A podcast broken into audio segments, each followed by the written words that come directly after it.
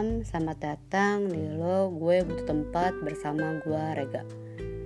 Di episode ini gue akan bahas cara PDKT Menurut Kamus Besar Bahasa Indonesia, arti pendekatan adalah proses, cara, dan perbuatan mendekati.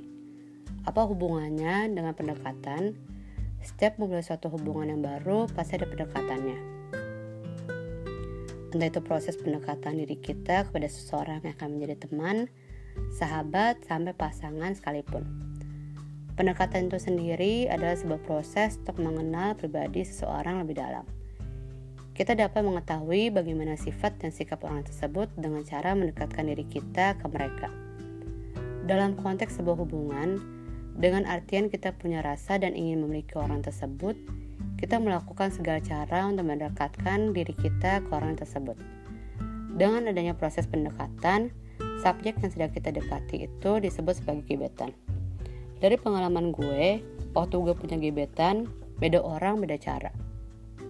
Ada yang maunya gue langsung ngomong secara belak-belakan kalau gue suka sama orang tersebut ataupun sebaliknya. Ada yang gue nyanyiin, by the way gue bisa main gitar. Ada yang gue kirimin quote setiap pagi untuk menyemangati hari dan kegiatan mereka. Ada yang gue kirimin puisi, sampai ada yang gue kasih kotak di dalamnya cincin dihiasi kelopak bunga mawar putih. PDKT sendiri pun nggak semuanya selalu berjalan dengan mulus.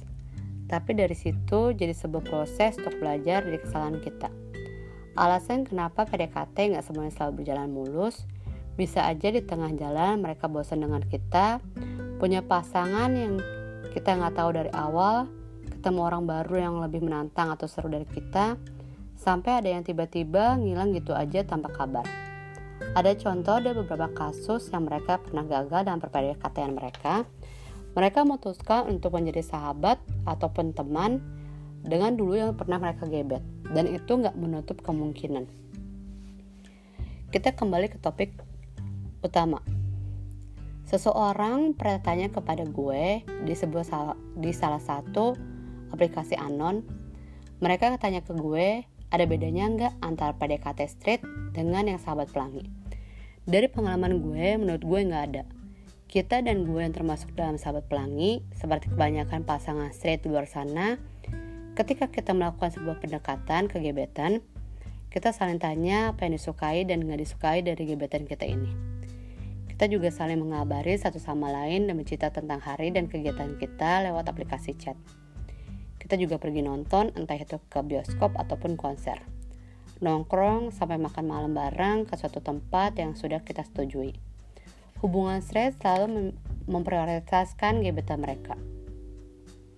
Begitupun pula para sahabat pelangi. Setiap satu hubungan yang sedang di tahap PDKT menginginkan perhatian dan waktu kita.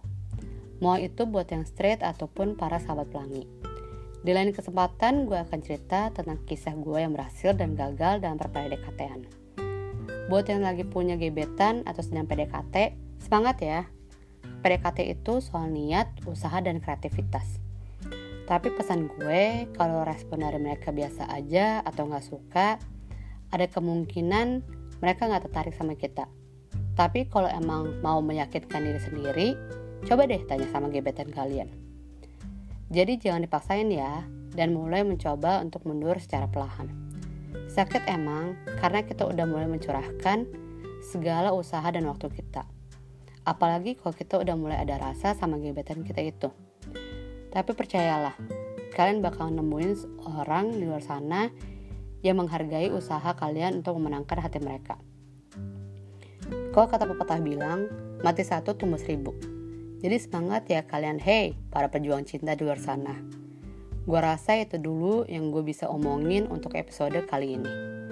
Semoga episode ini memberikan kalian sedikit pencerahan. Selamat malam, selamat tidur dari lo, gue butuh tempat bersama gue, Rega.